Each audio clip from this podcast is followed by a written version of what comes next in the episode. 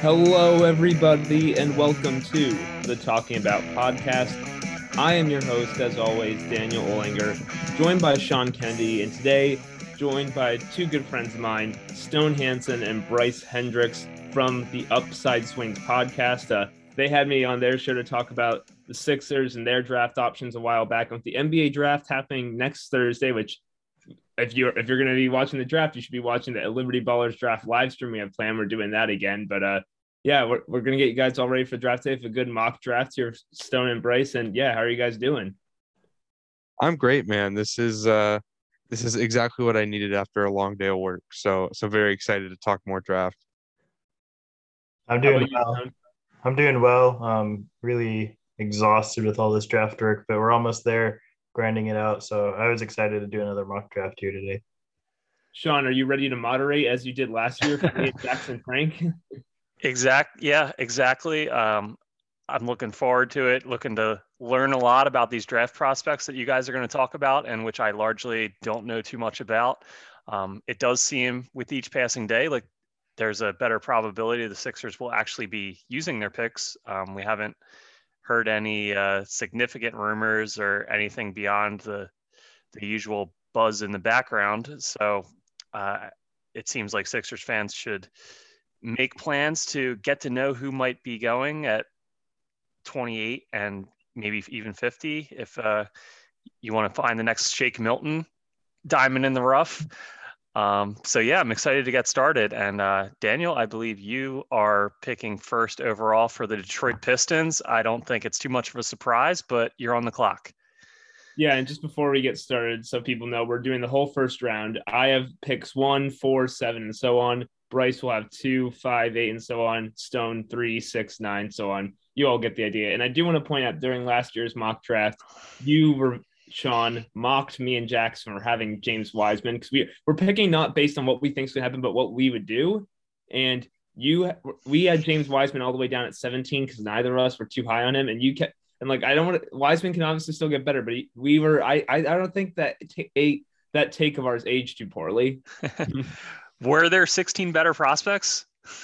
Well, yeah, maybe it was a little too low, but it's like I think we had when we were both in very much agreement that like LaMelo and Ant were like better than Wiseman, and like that we didn't think he should be there. I thought we got proven decently well on that. All right, fair enough. So why don't you have a repeat and hit on all your picks this year as well? That's what I will say too. What I find interesting about the draft, and I was sort of realizing it today, is it's like all this work we do, like it feels like it should pay off on draft day, but it really doesn't. Like the order of the picks doesn't, like that's not usually what we're doing. That's not usually our goal. So it's sort of weird that it's like you do all this work for a whole, year, a whole cycle, and it feels like it should culminate on draft day, but you're not really proven right or wrong until like a decade later when it's basically too late to really look back like that. So it's sort of an interesting place we find ourselves in. Exactly. Yeah. But I will go ahead and make our first selection, get us going here. For the Detroit Pistons, I will take Mac McClung. No, I'm taking out of Oklahoma State. I really don't think there's like any argument against Cade. If you've followed the draft closely or followed college basketball closely, and even just heard about his name for being an NBA fan, like it's Cade. He's probably like a dude who was with his size, his strength, his handle, his passing ability, who one of the biggest questions coming about him coming to college was the shot, and then he shot basically 41% from three on mostly unassisted threes. So yeah, there's really no doubt he's the number one pick. I think I'll just toss it to you, Bryce, for the Rockets' second pick.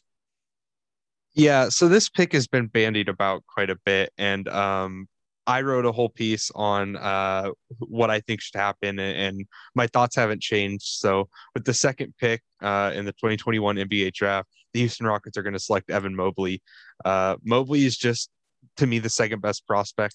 He has really interesting upside on both sides of the ball, but with his intelligence and physical tools, I also think that the floor is pretty high. There's just a lot of passes success for him, and I really like his fit here in Houston as they can kind of build their team around him. So that throws it to Stone for the third pick.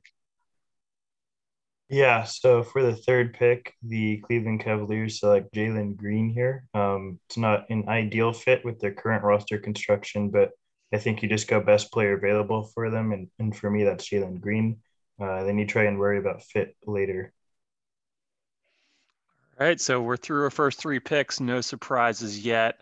Yeah, all three of those teams obviously looking to rebuild, and best player available makes the most sense for each of those teams. At number four, it's a little different. Toronto, a surprising down year, but they're not too far off from winning at all, and still have a lot of really good pieces. But I have a feeling, given the top few prospects in the draft and how there's a clear tier, we might know where Daniel's going with number four here with the Raptors. Yeah, I mean, there's some people with differing draft opinions, especially if you're especially on draft Twitter. Like, these are pretty much the consensus top three that we just selected. You'll see an occasional different name, but it's really these three. I would say this guy at four is dropped a bit lower for some people, but I think he's still mainly the consensus number four, and I'll be comfortable taking Jalen Suggs here for the Raptors.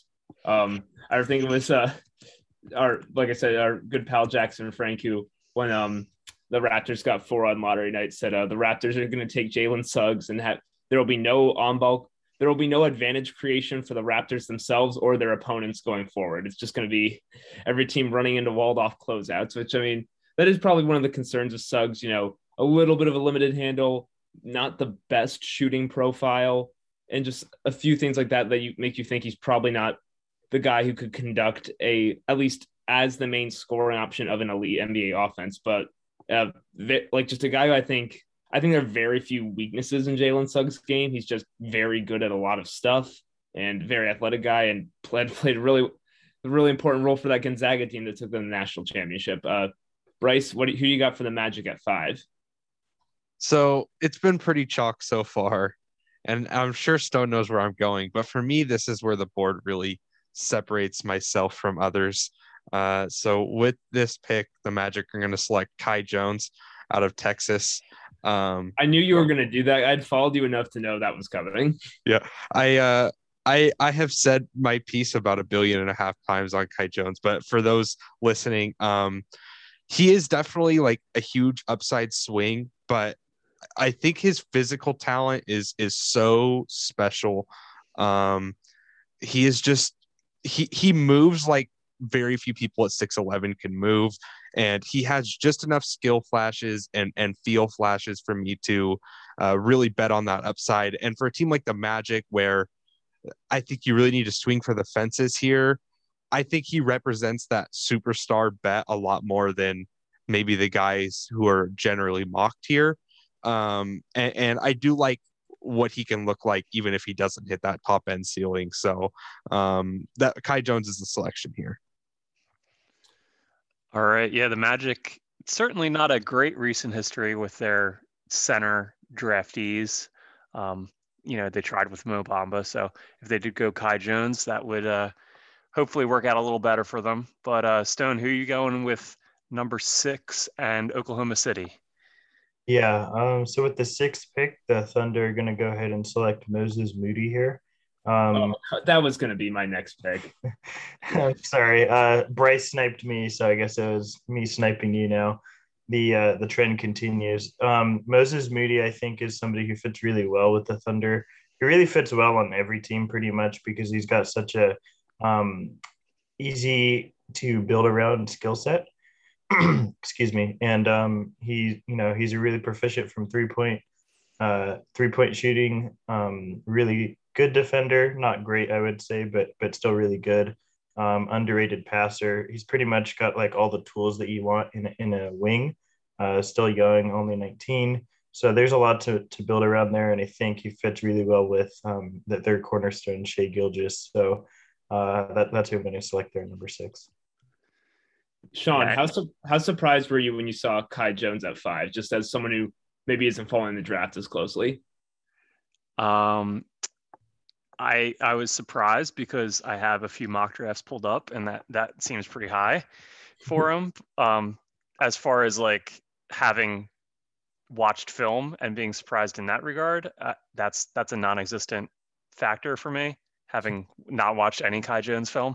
But yeah, that's why we have you guys on to lend your draft expertise. I'm just aggregating what the other people have said and slotting accordingly. But yeah, I know Moses Moody is a guy that makes a lot of sense for any team. Just every team in the league can use more two-way wings. So I'd be surprised if he fell much farther than six.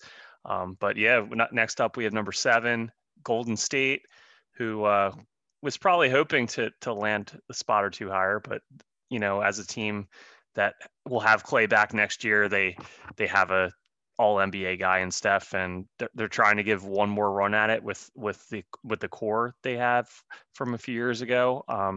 You know, we all hope that Clay comes back to his former self coming off these injuries, but they have a chance to add a really good prospect here at number 7. Who do you have them taking, Daniel? It is tough because I was thinking Moody. I just wanted someone I could slot into the Warriors lineup pretty effortlessly and provide them value, at least over a few years, which I thought Moses Moody could. I'm debating a few guys here. I think I'm going to go with Josh Giddey out of Australia. He played for what team did he play for again? 36ers. Yeah, the Adelaide 36ers. I mean, just like great name, 36ers. Yeah, fantastic name. No, it's Giddey. Like, just I could already hear some people saying like, oh, if he's like a little bit skinny and like the shot isn't there yet, is he going to help the Warriors right away? They're a team that wants to win now, but like honestly, even just thinking from the Warriors' perspective, after passing up LaMelo Ball last year, I don't think you can pass up a guy who just has size and passing skills like he does, and also some ability. He's not the same. I would say one of the main differences between LaMelo and Giddey is that whereas LaMelo, I think, is an incredibly fluid mover, Giddey is a little more stiff than that. I don't think Giddey's like super stiff, but like LaMelo, that was honestly that's why I thought LaMelo, like the defensive concerns were overrated. I was like, LaMelo's like 6'6", and I can think he can twist his hips both directions pretty easily. Like he's gonna, as long as he just puts in the minimal amount of effort, he'll be fine. But yeah, so I'll go Giddey here just because I think for a team whose offense is basically Steph and that's about it most of the time, a guy who I think could really help them with his like passing creativity and Giddey and at that height, I'll go with him. And I like that pick. Go ahead. Thank you. I was just going to say, it looks like Timothée Chalamet could possibly play him in an adaptation, just going off the hairstyle and everything. I know the height difference wouldn't work too well, but yeah, the Warriors are, you know, Steve Kerr loves the ball handlers that can be fluid offensive creators and work in their motion offense. So I'm sure he'd love to have Giddey aboard. All right. Number 8 is Orlando again. So, you know, Kai Jones already went to the Magic at 5 here in our mock. So probably not taking another center, but Bryce, what are you doing with number 8 here? So this is, I'm going to take another upside swing with them and just bet on. Keep plugging your podcast name. Absolutely. No, this is every chance I get. I'm a true businessman. And no, but I want to take a wing. And to me, there's one that really stands out here. And that's with this pick, the Magic are going to take Zaire Williams out of Stanford. Zaire has, you know, sort of had a rough season at Stanford, but his high school tape, the physical tools combined with the shot making, I think he's a really worthwhile pick here. Obviously there's one guy still falling who I'm sure will be taken eventually, but I like Williams' upside over him. And I think his spacing will at least help the Magic early on to sort of develop some of their young guys, because it's nice to have some people who can shoot on a young team. So it's not just everyone crashing into each other in the paint like it's a Jalen Suggs led Raptors team. So that would be nice.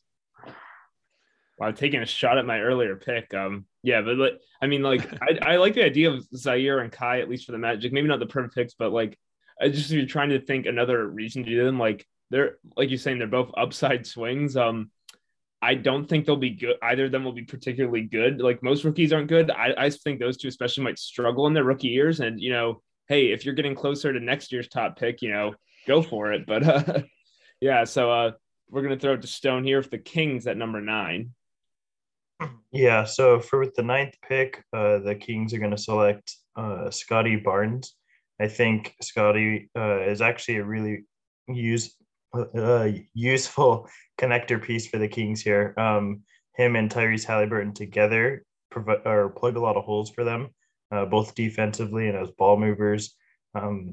Scotty Barnes is really fluid for his size, got an NBA-ready frame. There's a lot to like about him, and I think as a connecting piece, he makes a lot of sense here for the Kings. So how NBA-ready, like it seems like he could jump in, because I know the Kings are a team that they really want to get back to the playoffs. They've had a long drought, and they're not a team that I would imagine is taking these upside potential guys. Like we just saw 2 guys go to the Magic here in our mock. So it seems like he's more of a step in day one and just contribute kind of guy. Yeah, I would say the thing that's holding him back from being like a complete player for doing that would be the shooting. He still has some progression to do in that sense. The mechanics and everything are fluid, but there's a lot of indicators that don't really point towards that. But from day one, he'll be able to provide some really high-level defense and ball movement. All right, so Sacramento going Scotty Barnes at number 9. Next up, the Pelicans, who, broke J.J. Redick's streak of not getting back to the playoffs, and then they shipped him out, and they're looking to build around Zion. We don't know what's going to happen with Lonzo Ball, whether he'll be back. Just a lot of uncertainty around New Orleans right now. I was going to say, Sean, you forgot the most important thing: new head coach Willie Green. That's right. Old Sixer Willie Green will now be behind the bench for the Pelicans, and he'll have the 10th overall pick to mold in the future. So, who would you want Willie to have on his roster next season, Daniel? I really want a wing for the Pelicans. That's just a general philosophy I have, is when in doubt, draft a wing. It's just, I think it generally is going to work out for you a little more often than a smaller guard or a center, or at least, those kind of because it's just a wing. That's the whole idea of scalability. They fit in so many places. It's very easy to slot them in about anywhere. The 2 guys I'm debating between, and I'm just progressively getting happier the lower on we get in the draft, because I've spent more time looking at all the guys lower in the draft, at least lower in the first round, with who the Sixers could get with their pick. I'm debating between Franz Wagner and Jonathan Kuminga. I think I'm going to go with Franz. I watched a lot of Big Ten basketball all year, and just Franz, I think, first of all, I was outraged when they did not give him first team all defense in the Big Ten. It was just ridiculous. That dude, some of the rotations he makes, the ground he can cover, just the length, I rarely ever saw him make any kind of mistake. And he has the length to cover up everything.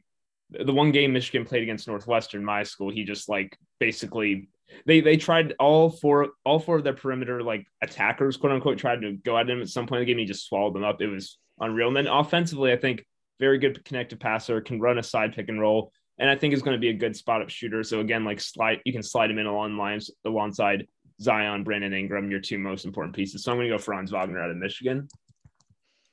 Well, if stopped all of Northwestern's perimeter attackers isn't a good enough draft profile, I don't know what would be. But yeah, I did watch some Big Ten basketball. Wagner always stood out as a guy who would translate to the next level. I think he'll be a really good pro. And obviously has the pedigree. So he's going to New Orleans at number 10 in our mock here. 11, we have Charlotte, and Bryce, you're on the clock with them.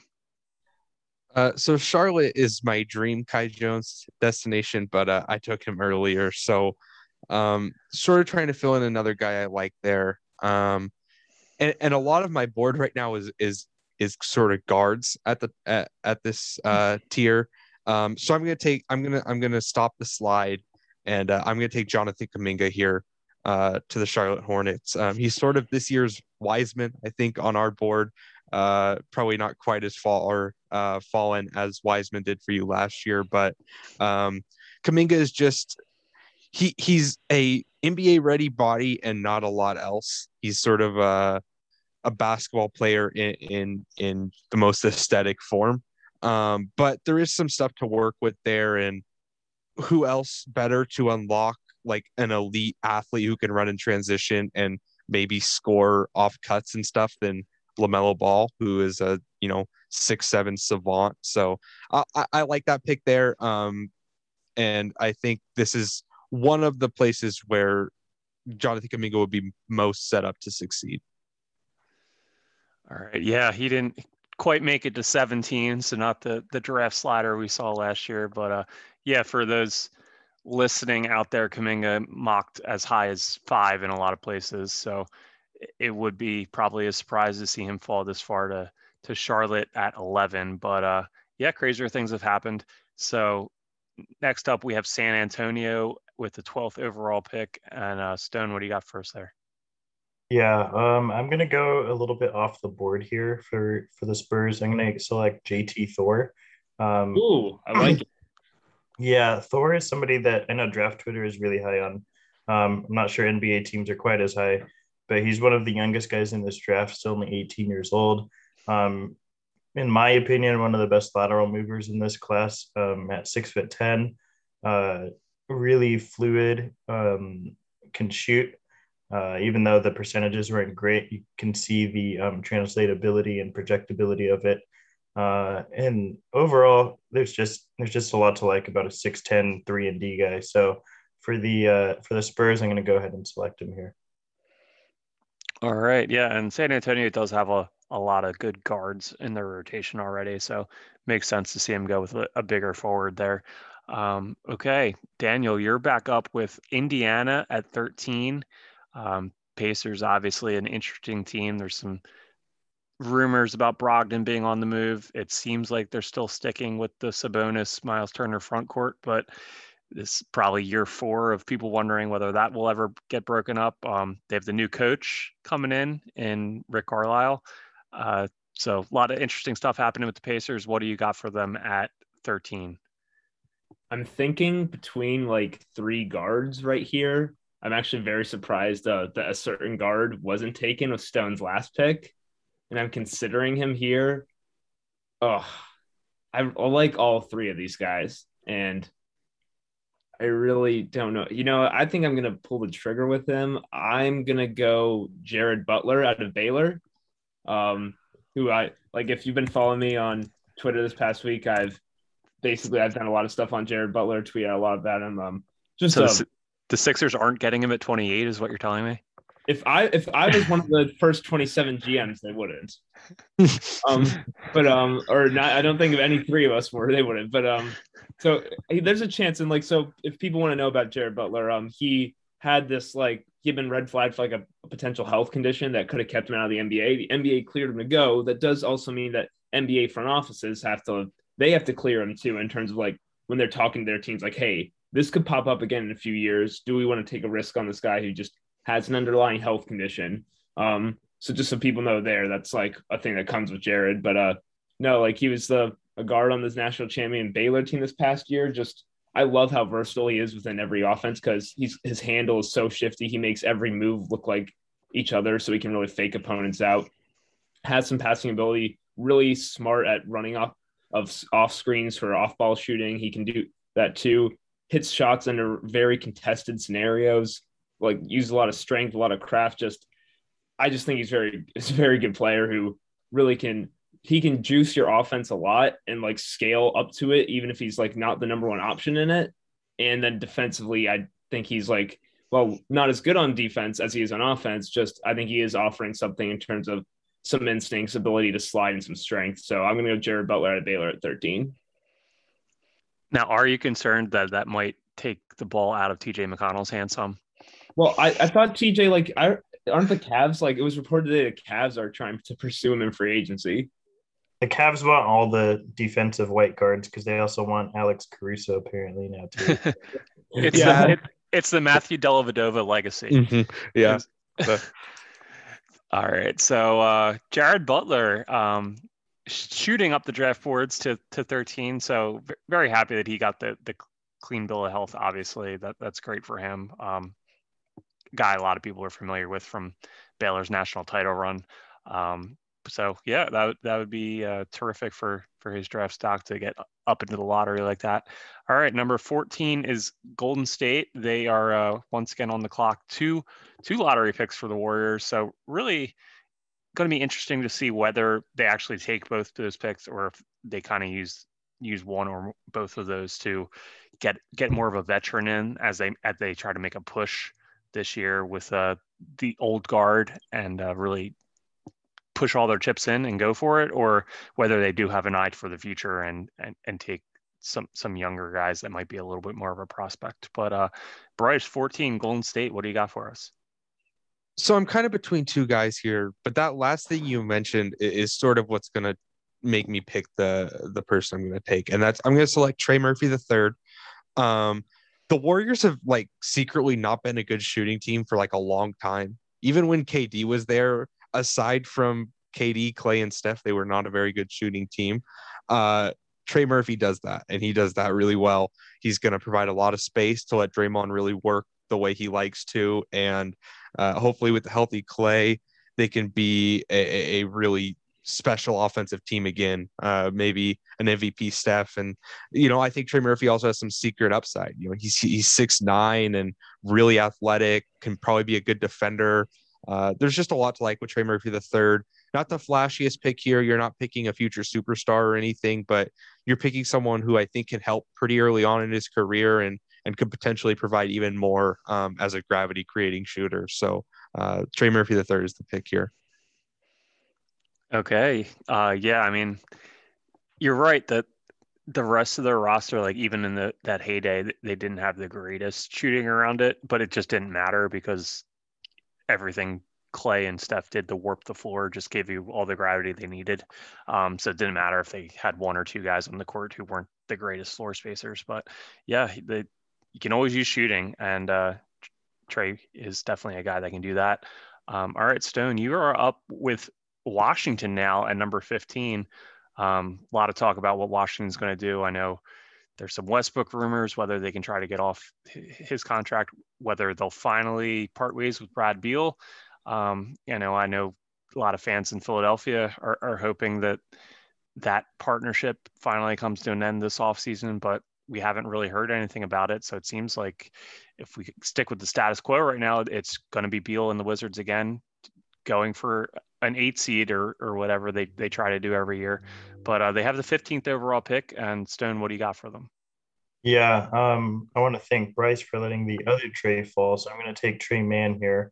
I think Trey Mann is a good player to solidify that backcourt with whether they trade Beal or Westbrook, however they go forward with that backcourt.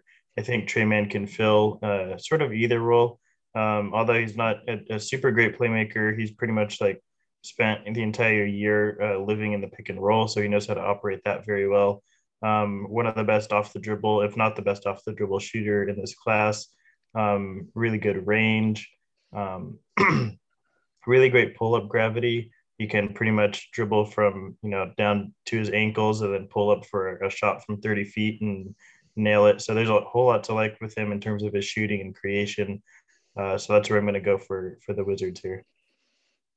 All right. And we saw last year that the Wizards weren't afraid to play 3 point guards at once. So Trey Mann would not create a positional logjam because they were often had Neto, Ishmith, and Westbrook all on the floor sometimes. Maybe they'll go 4 point guard. Who knows? They could get crazy there in Washington. So, all right, Trey Mann at 15. Daniel, we're back to you. The Thunder are on the clock again. They have this pick is the pick coming from Boston. It's the second of their 3 picks in the top 18 as Sam Presti continues his quest to own an entire draft. He's well on his way. So what do you got for 16 and the Thunder, Daniel? Yeah, on that last pick, the Wizards, no wings, only vibes. I guess the way going forward. The Thunder, I think I'm going to go Jaden Springer here out of Tennessee. So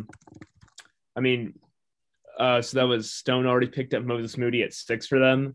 And I think Moses Moody does slot him very well again. Like I said, it's very hard to go wrong for wing with shooting ability, and you won't get killed on defense, I don't think.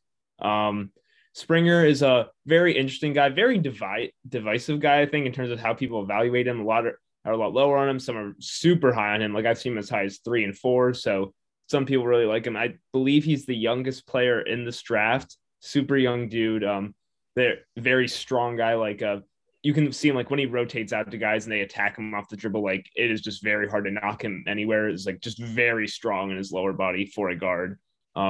Has some, like, interesting creation ability. There's, like, weird concerns about he basically exclusively leaps off of 2 feet, which is just an interesting thing that you don't see from a ton of prospects, but it's basically all he's going to do. A lot of times having two hands on the ball. A good friend, PD Webb and Draft Guru, had a really good video. Like, it's part of his Let's Watch Film stream series, talking about Jaden Springer. He's like, needs to develop some more offhand craft, like know how to get guys loose. Just some typical NBA guard stuff, that these tricks that older players, maybe are less physically talented than Springer, develop that help them survive the league. And he just needs to work on some of that. But I think, as someone who I don't think is going to demand or necessitate having the ball a lot in his hands early on in his career, a guy who's that young, like, I think he fits very well next to Shai Gilgeous-Alexander, what they're building there in OKC.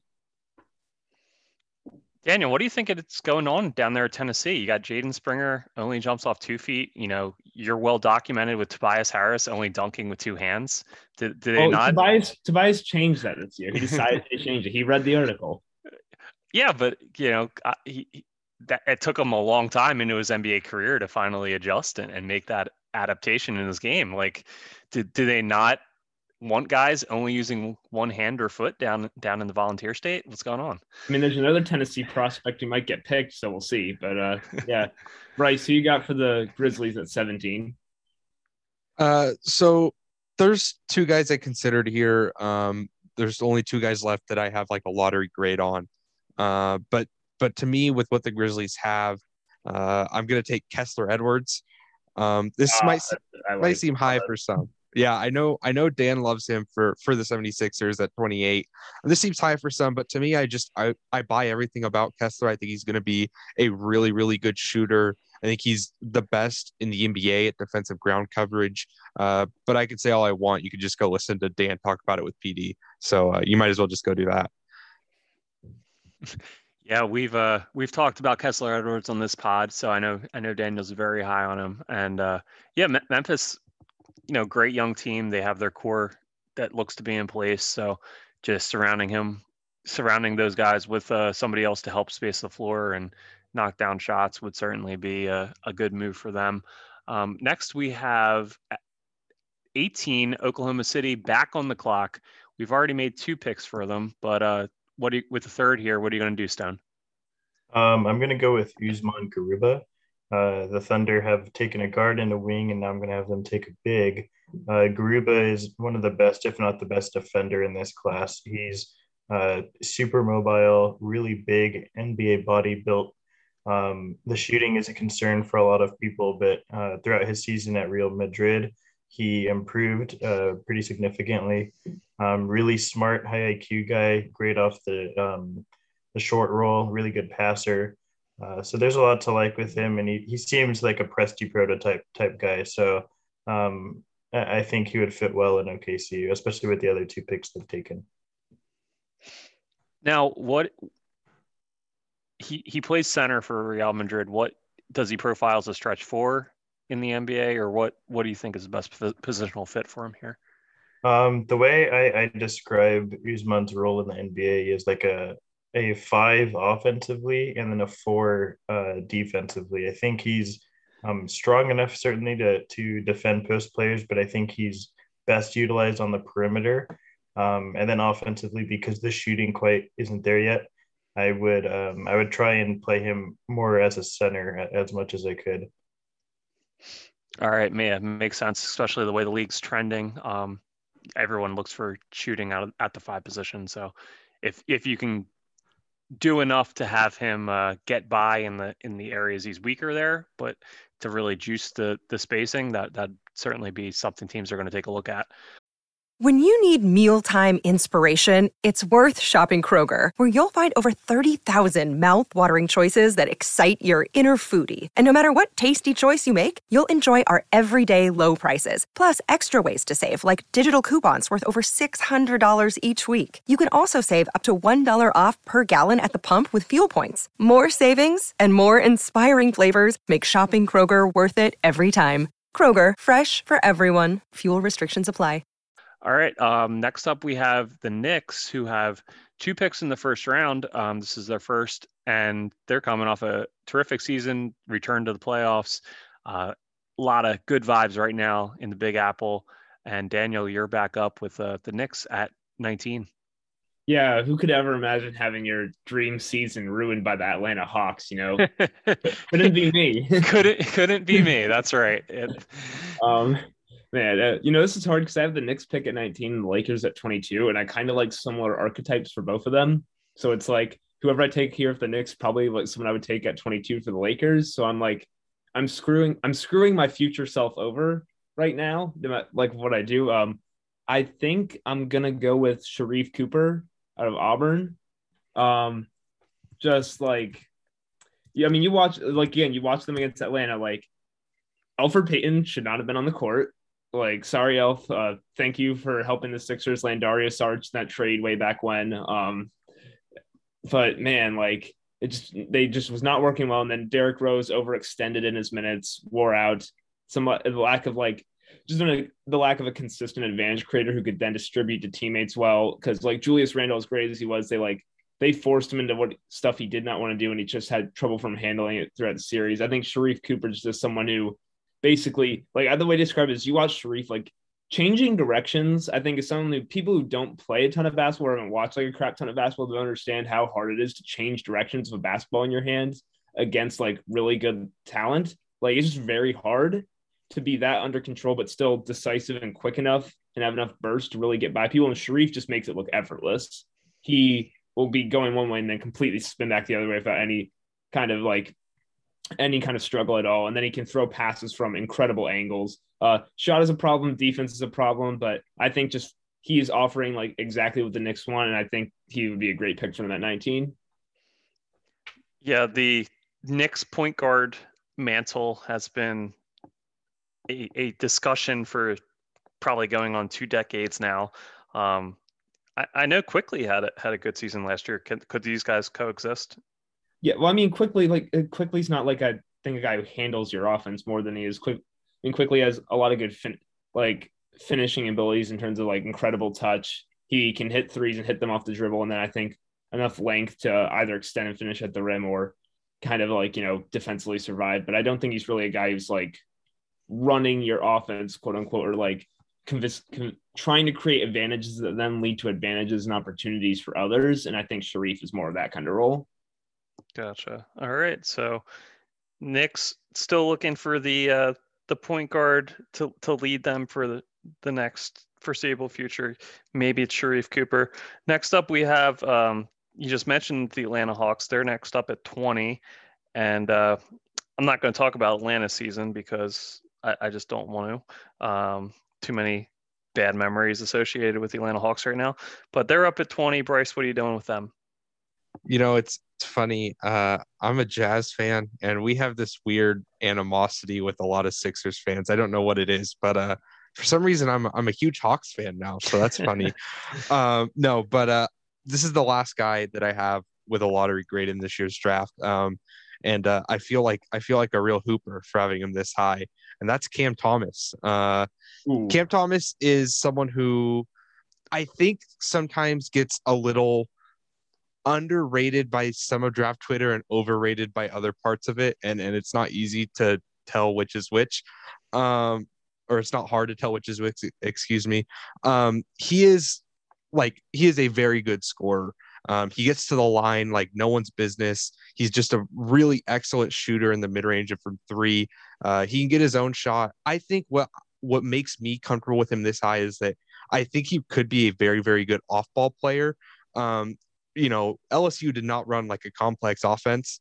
And even without that, he still could run off some screens really well. He's really good at organizing himself. before his shot. He has a lot of those little micro skills as a scorer that makes me buy him more than some others of his archetype, including one that's really fallen for us. So I like Cam Thomas here, and I think him playing off Trae Young, probably coming off the bench here, I think that's a fit that makes some sense too. I wanted to talk about Cam just because I've watched a lot of him the last few days. I get what you're saying, and definitely the off-ball role is appealing with his shot making. Like, you talk about how he can gather himself. He has some of the weirdest mechanics in terms of just like his feet are almost always pointing to like he'll be at the top of the key and his feet are both like directly pointing at the side, like the opposite side baseline, not the baseline underneath the basket, the sideline of the opposite. And then he like turns in midair to shoot. He pretty much as a righty always wants to go left because he holds the ball like on the left side of his body as he goes up to shoot almost exclusively. When he goes in for those weird floaters, he wants to try and like, he always like every Euro step is right step first, left step last. Like he's trying to get to his left almost every time because he just kind of feels more comfortable shooting that way. And like you said, with scoring micro skills, like, I mean, dude has no shame in selling out for fouls. Like you bump Cam Thomas, he is snapping his head back and flailing his arms to try and get those calls. But I am impressed with like his strength, and I think his physical strength is really good. Like when he drives the rim, he can move guys and allows him to maintain advantages. He does do some, like, I get what you're saying. Like I think the good outcome of him is definitely like has value in terms of that. I wouldn't want to know how much can you get into buy him because, man, like, I don't know if I've ever seen a worse transition defender in college. Like the dude he does like the most half-hearted, not even half-hearted. It's not even half-hearted. There's no heart. There's no heart. Yes, there's nothing pure about. There's no like this like this. I don't know what the right comparison is, but my guy, like he's not even like trying to defend for film. He's just like purely giving up on the play. There was one like, you remember that play where James Harden back in 2016? It was a fast break and two Pistons like ran in for the rebound. He accidentally went to the wrong side. Cam Thomas literally did that once on a clip where he literally just like meandered over to the other side. Clearly, like when the other team has the ball in transition, he views it as the other players on his team. There are other players in his team whose responsibility that is. It is not his. He is only slightly jogging back so that they can inbound the ball to him then, which, I mean, it's not, you can do you, but I'm just saying that's like a big concern for me. The transition defense, like, oh, like, I don't know how, just trying to think even personally for him, not like a specific fit for an NBA team. I can't imagine like some coaches like not wanting to immediately sub him out of like every game if he does that. Yeah, I think that's fair. I just, the talent here at 20, I think some of that is, I think Will Wade is an awful basketball coach. And I think that might be, he can recruit though. Can recruit, and I feel like LSU maybe has some deep pockets, but good for the college kid, you know, get that bag. But like, I just like, even like Trendon Watford, who if you go back and watch him in high school was like all hustle, like Trendon Watford half the time, like barely cared on defense. Like, I feel like he got tired of there being no defensive scheme. And he was just like, you know what, I'll just let him score at the rim. Like, I don't know. I just think I think some is Cam Thomas. That's how he's always been. But I also think some is Will Wade. I just think that's sort of LSU. Mm-hmm. All right. Well, if Thomas went to Atlanta, we would find out if the Hawks fans were okay rooting for a guy that went out of his way to draw fouls. I don't know how comfortable they would be with that. Oh, I wasn't even thinking of that when I mentioned it. So if you have Gallo, Lou, so if they play a lineup of Gallo, Trey, and Cam, like no transition defense, but just a million fouls on the other end, so there can't be transition play. Like, oh my gosh, like those three just are like supreme grifters. Yeah, exactly. We also we didn't go through and talk about whether each guy was a hooper or a basketball player, so that feels like a real missed opportunity. Cam is the clear hooper of this group, the realest hooper of them all. Here's the definition of real hooper. We probably spent too much time on Cam Thomas. So who you got for the Knicks again at 21 after they took Sharif Cooper at 19? Yeah, I'm gonna go with somebody I'm sort of surprised fell this far. I'm gonna go with James Bouknight. So I just want to say I had like, it hit me when I picked Sharif. I looked at, because I've been typing these out, I was like, oh, I forgot Bouknight was still, I just like, it's one of those ones where you blank for a second. I was like, yeah, I thought I was going to pick him earlier than that. I would have taken Sharif. So I think that was the good call. But with Bouknight, I think he can play mostly the shooting guard, but for stretches, I think you can put him out as your point guard, although I wouldn't be super comfortable with it long-term. I think he's a better shooter than what he showed in college or what his numbers say. I really buy his defense, probably more than other people, especially off ball. I think he's a really competent defender, which fits right into what obviously Thibodeau would want. And since Sharif can't really do that, it helps out a bit. And, you know, the Knicks obviously need shooting. That's sort of their priority, I think. And I think Bouknight can be a good enough shooter to stay on the floor for them. And he's a really good scorer, so having him and RJ out there together would give you a lot of scoring gravity. So that's who I'm going to go with here for 21.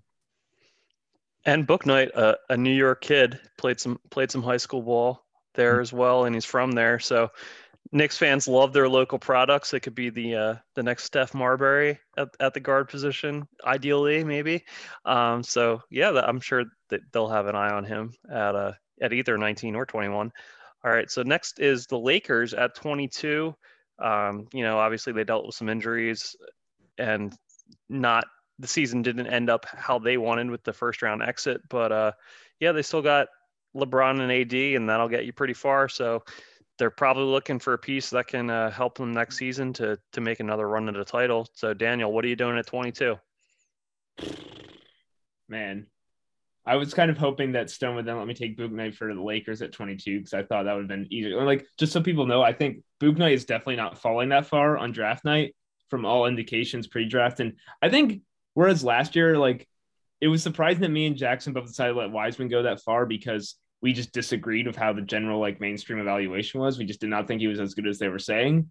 But, like, I still think there was a pretty, like, understandable order. I really don't know what's going to happen on draft night outside of like the top four. And even then, like there's some rumors that the Raptors were thinking that Scotty Barnes at 4 instead of Jalen Suggs, but just like, I'm pretty sure like Cade, Evan Mobley, Jalen Green, and Jalen Suggs are all going in the top 5 to some teams.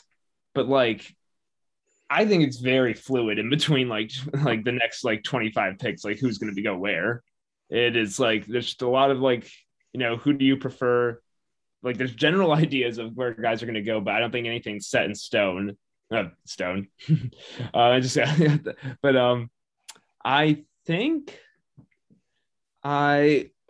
need to make a decision already. I'm gonna go with a guy who is like another super divisive prospect too. I wouldn't take him where the NBA it seems like it's gonna take him. But here, I think it's okay. I'll go with Davion Mitchell out of Baylor, who after Baylor's was the classic. Their team won the tournament, and he looked awesome while they did it, so he got bumped up a lot. Has some limitations. That's like about 6 feet flat, and he's one of those rare guys. It's a problem I've described for Kobe White before. We'll have to see how more it plays out for Davion next level, where the rare guy who was almost too north-south with his handle, where he's going up and down very well, which you like to kind of like have a directness about it. And he's at the college level, he was so quick that if he ever got a step on anyone, he could just inside hand finish on everybody. But like, just, I'm not sure about his ability to shake people laterally, but like a vicious point of attack defender, especially at the college level. And then a guy who really after having some shooting concerns this past year, really bumped up his shooting. This past year has really shot the lights out. If that 3-point shot is for real, then I mean, just offer. That's like again, it's something you can offer offensively. And I do like it here for the Lakers that one of the concerns is him going to a lottery team. Like they're going to expect him to take on that role of like creator in the half quarter to run a lot of stuff. The Lakers, like if you're playing next to LeBron, like in a lineup, which I'm not sure how often will, but say he's in that lineup next to LeBron, like. It's very clear what his role is. It's like a spot up threes, occasionally run something when the ball gets swung to you, and then defensively, like just hound the opposing guard, which I think he can all do. And I also think like the passing, like I'm worried about how he creates the advantage to then get to the pass, but I think he does have good passing ability when he gets there. Stone, what do you think of that pick for the Lakers? As a Laker fan, I'm totally fine with it.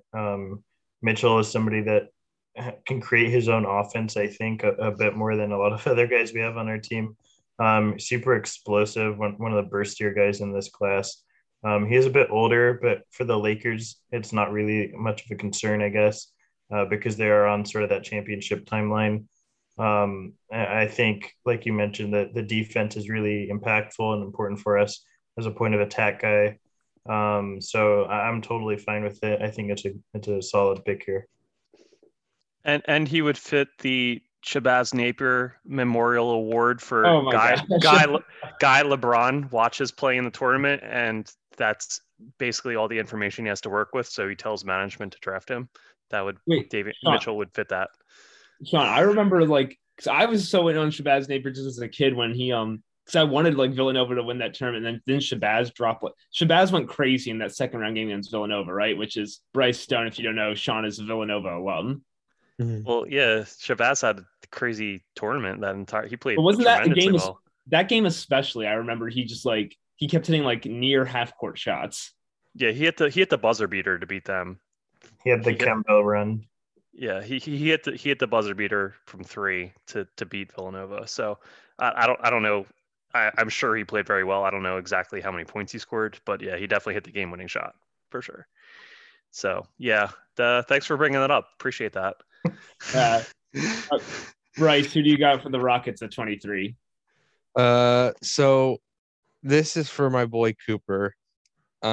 He's a huge Rockets fan, and there's some talent still on the board here, and I think they really, really need to go upside. So I'm going to go with Josh Christopher here to the Houston Rockets. He's someone with really intriguing two-way potential. Has a long ways to go to really be a positive player, but the Rockets have nothing but time, and he plays the most valuable position in basketball. I always bet on guys who are this physically developed. I think it makes – you have a lot easier path to the league if you're just stronger. You can kind of figure a lot of the rest out. So I like Josh Christopher here. I think he can potentially grow into being a really interesting starter in either the front court or the back court next to someone like a KPJ. All right. And two first names, always a crowd pleaser. So Houston is right back on the clock. They have back-to-back picks. So Christopher off the board at 23. Stone, what do you got them doing at 24? It's interesting because I had another guy targeted who plays sort of the same position. But I'm going to take him anyways because I think the Rockets just need to go best player available. So I'm going to go with Miles Deuce McBride here. He's also another really strong guard. I think you can play either guard position on or off ball. Developed as a shooter a lot this year. Another really good defender. And I think what separates him from Davion Mitchell, and Davion Mitchell is probably a better point of attack type guy, but Miles McBride is extremely strong. So he can take guard up a little bit, I think, and guard some wings. He ranked in the 100th percentile this year on post-ups. So that just kind of shows you he knows how to utilize his strength against opponents. And he's a good enough passer. There's not really any holes in his game for me that I can see. But he's just pretty much good across the board. So that's who I'm going to go with at 24 for the Rockets here. Yeah, I don't think they have any reservations about doubling up at a position in this draft, especially a guard or wing position. You can always have more of them. We've had the Rockets take Mobley, then Christopher, and now McBride with their three first round picks. So I feel like that'd be a pretty good haul for them and a good start on a rebuild. Daniel, we have the Clippers up next at 25. They are obviously going to take another run at it with Kawhi and Paul George. Hopefully Kawhi is healthy going in the next season after his knee injury and everything forced him to miss the end of the playoffs. But what do you got them doing at 25? Yeah, it's interesting. The Clippers have such an interesting roster build that when trying to decide a pick for them, mainstream talk was always that they need a point guard, they need a point guard. I think those concerns are overblown, and it's more just about how you run your offense. The Clippers do have, I think it was Cody Hudak for Premium Hoops wrote a great article back before the playoffs about how they had crowdsourced their creation almost and the way they had done things. I think I'm going to pick a guy here who I would say talent-wise, he's definitely a steal just in terms of his overall talent. Again, one of the more divisive prospects, but a guy who I think Oh, well, no, now I'm thinking about another guy. Jeez. This is tough. I think this guy slots in well for them because the upside of him, just add how many different things he can do. And I think like his upside as a passer for a team in the Clippers, who I always feel like the passing, I just wanted it to be a little bit better.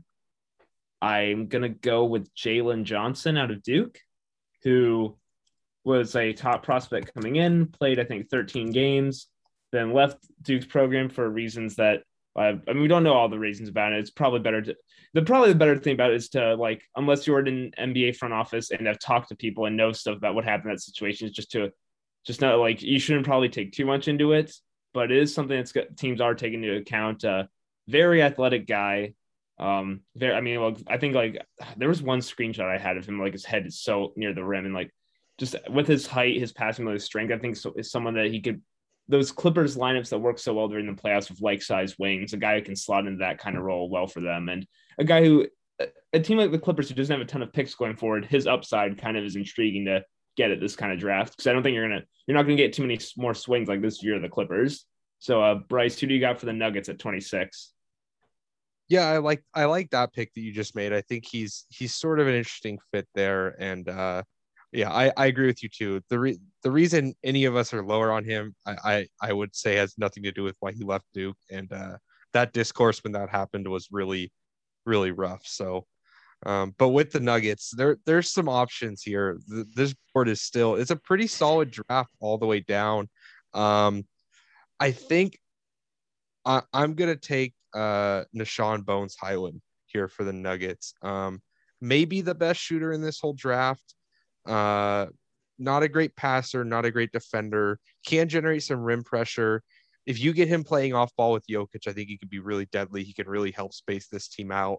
I just think at this point in the draft, getting you like that as, like I said, potentially the best shooter in the whole class, is pretty untouchable. So Bones here makes a lot of sense. And he just wrapped for some of his draft evaluators at the combine. So, you know, dual threat. We've seen Dame Lillard has taken his rap career far, so always good to have that in your bag.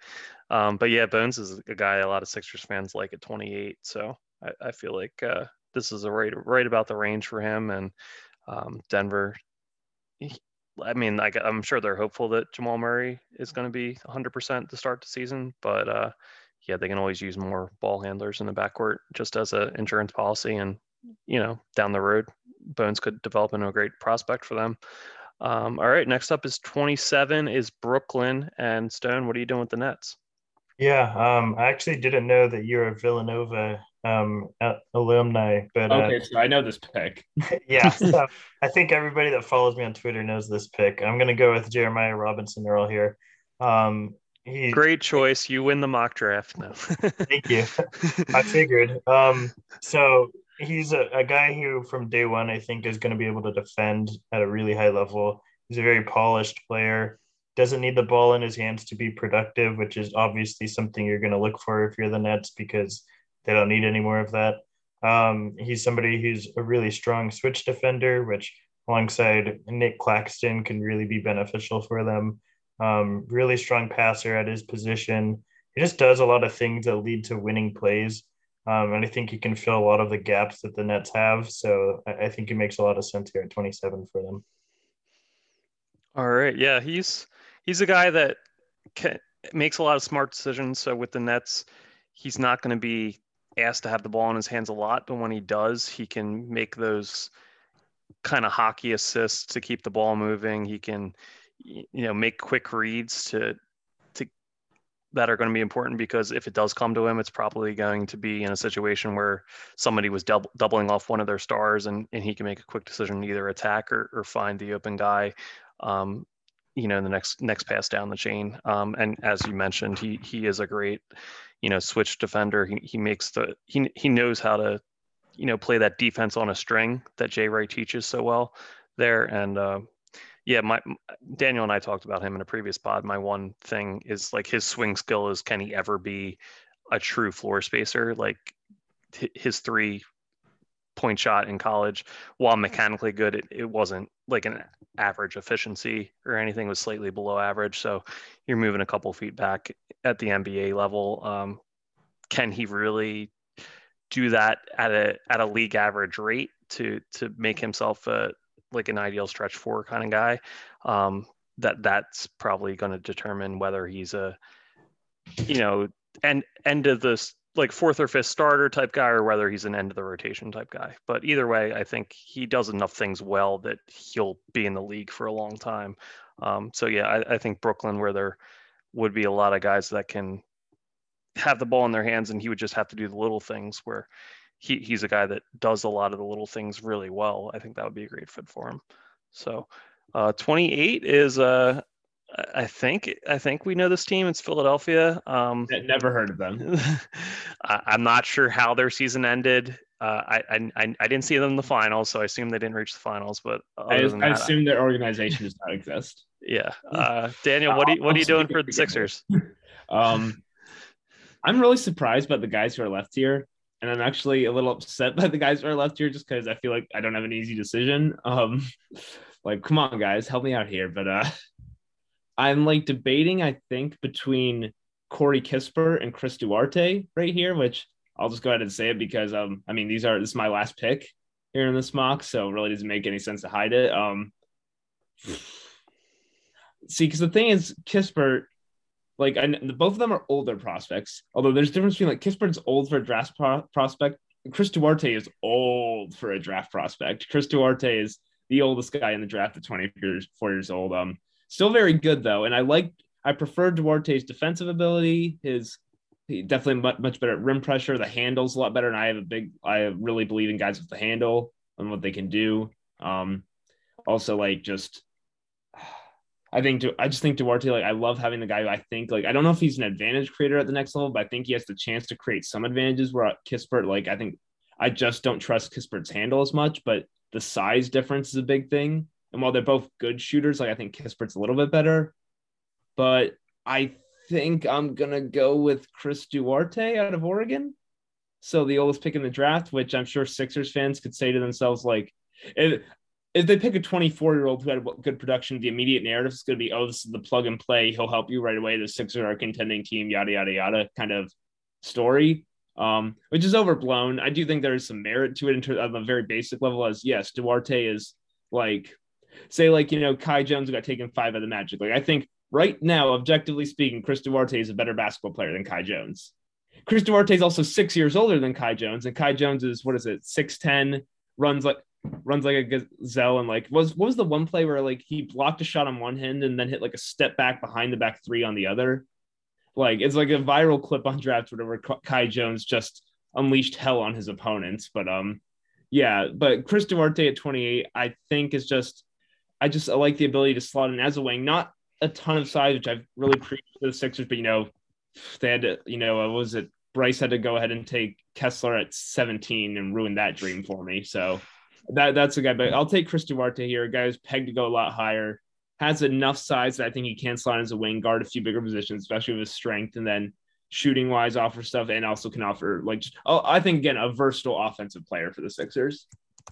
What's nice about Duarte too is that when Joel Embiid's making him do the rookie hazing and he has to go to, like, get them all a ton of nuggets from Chick-fil-A, he can get the senior discount. So that's nice. Had to throw it in. I think Chris Duarte will be giving him rookie hazings. Yeah, he's 4 years older than Tyrese Maxey right now. But Bryce, Giannis is 2 years older than Chris Duarte. Okay, shut up and make the pick for the Suns. Okay, so, man, I cannot believe Corey Kispert is here. He was my option. There are still some names. This is my final pick, so I'll say some names too. I believe Keon Johnson is still here. Josh Primo is still here. Corey Kispert, like I meant, like there's still some names here. My guy Matt Mitchell is here. No one else has him in the first round, but I do. But to me, if you're the Suns, there's no pick here other than Corey Kispert, with him falling this low. This is like about where I think the proper value is for Corey Kispert, but this is a good pick for them. It's not he's he's ranked far too high in you know, sort of the consensus, I feel like. And I think most of us feel the same way. But at 29, that's a more than worthwhile pick. He's a really good shooter at 6'8", who makes smart plays defensively, even though he's pretty slow. So, you know, I'll take that value here at 29. Yeah, that's a good value, I think, especially like if this were to actually happen draft night, which it won't. But I appreciate you leaving me. I think for your Jazz, this is actually like an ideal fit. I'm going to go with Keon Johnson here. I know they really need athleticism, especially on the wing. Keon Johnson certainly provides that as a defender. Obviously not the best shooter or handler right now, but they seem to have that covered in other areas. I think he's a good fit for what they need, and you're not really going to find this sort of upside this late. So I'm going to go with Keon Johnson here with the last pick of the first round. All right, so Johnson to Utah to close out our first round mock draft here. Before you guys go, and we are a Sixers podcast primarily, and the Sixers also have a pick at 50. Is there any guys slotted mid to late second round that you really feel could jump up or not jump up in the draft, but just could surpass that kind of mock draft slotting? You really feel like they have a lot more upside than they're being given credit for? Not Luka Garza, who the Sixers worked out, and I don't want them to pick. But sorry, Luka, I think you are an unbelievable college player. I do think you have NBA value as a drop killer if your shot's really there and can post up some stuff. We'll get deep. Like, there's no playoff setting where Luka Garza works. There's just none. He can't run. Like you've seen Nate Gary play, Sean. Like, it's the same thing. Like, the dude can't run. Like, I don't know what else to say. So like, so no, not Luka Garza. Okay. The name all. Oh, sorry. Go ahead, Dan. I'll just throw because I actually have a Sixers draft pod coming out on him later. Sam Hauser out of Virginia, shooter, size, like unbelievable shooting track record. Just a guy I think you can bet on is like can survive just due to the size, and then just an unreal shooter on one end of on the other end of the court. So that would be a guy I would target. Yeah, he'd help out if you're going to keep Ben Simmons too, which is a sore subject, I'm sure. The names I'll throw out are the two guys who I have as first round grades, but are almost certainly going to go second round. And that's Matt Mitchell and David Johnson. I think David Johnson's more of an interesting fit. Like, that would be a tougher fit because the shot's not all the way there yet, but I think there is reasons to believe in the shot. And then he's just at 6'5", he's a really good, like slashing wing guard type player who really gets downhill and makes smart passes. Or maybe not smart passes, but he makes good passes. And then Matt Mitchell, I think, you know, good spacer, 6'6", really strong, probably plays some good defense. Just sort of as an all around bet to fill in and maybe, you know, unlike Luka Garza, step up his value in the playoffs. Like, I like Matt Mitchell in that role. Yeah, I'm a big Matt Mitchell fan, but not quite as high as Bryce. And the two names I'll throw out there. One is EJ Onu. Somebody who I know draft Twitter likes a lot. He's 7 foot with like a 7'8" wingspan and shot 40% from three and averaged like I think like 3 blocks or something crazy but at a really low level on the NAIA Shawnee State Bears. So that is why people aren't, you know, putting him as high at necessarily, just because he played at such a low level. So he's going to have some adjustments to make going to the NBA. That said, if you know, all things go right for him and develops, that could be a huge late round steal for any team.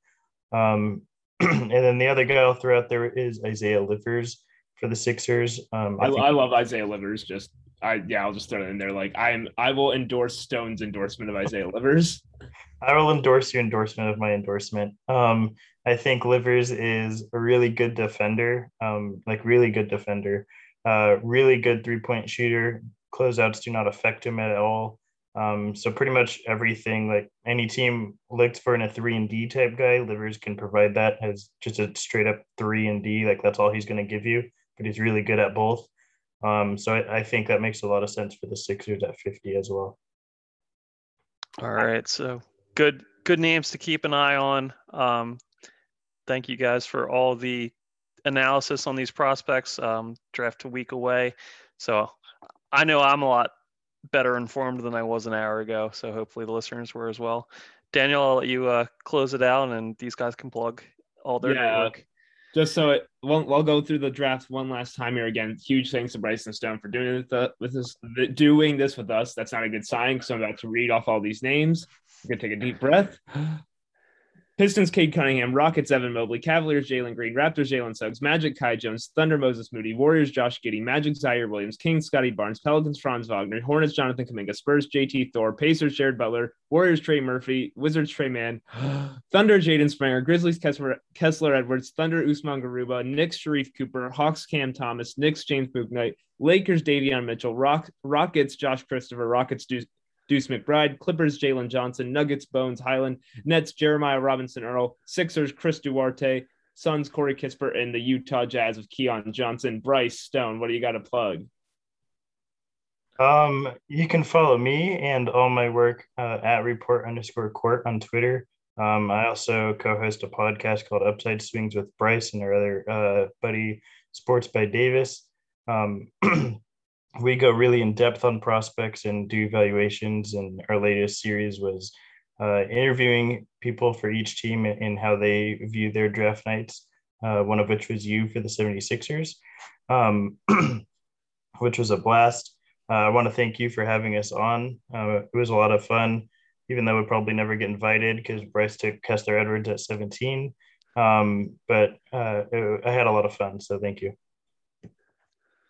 Yeah, I'm at Bryce Hendrick 14 on Twitter. You can find all my work. I write about the draft and sometimes not about the draft. It just sort of depends.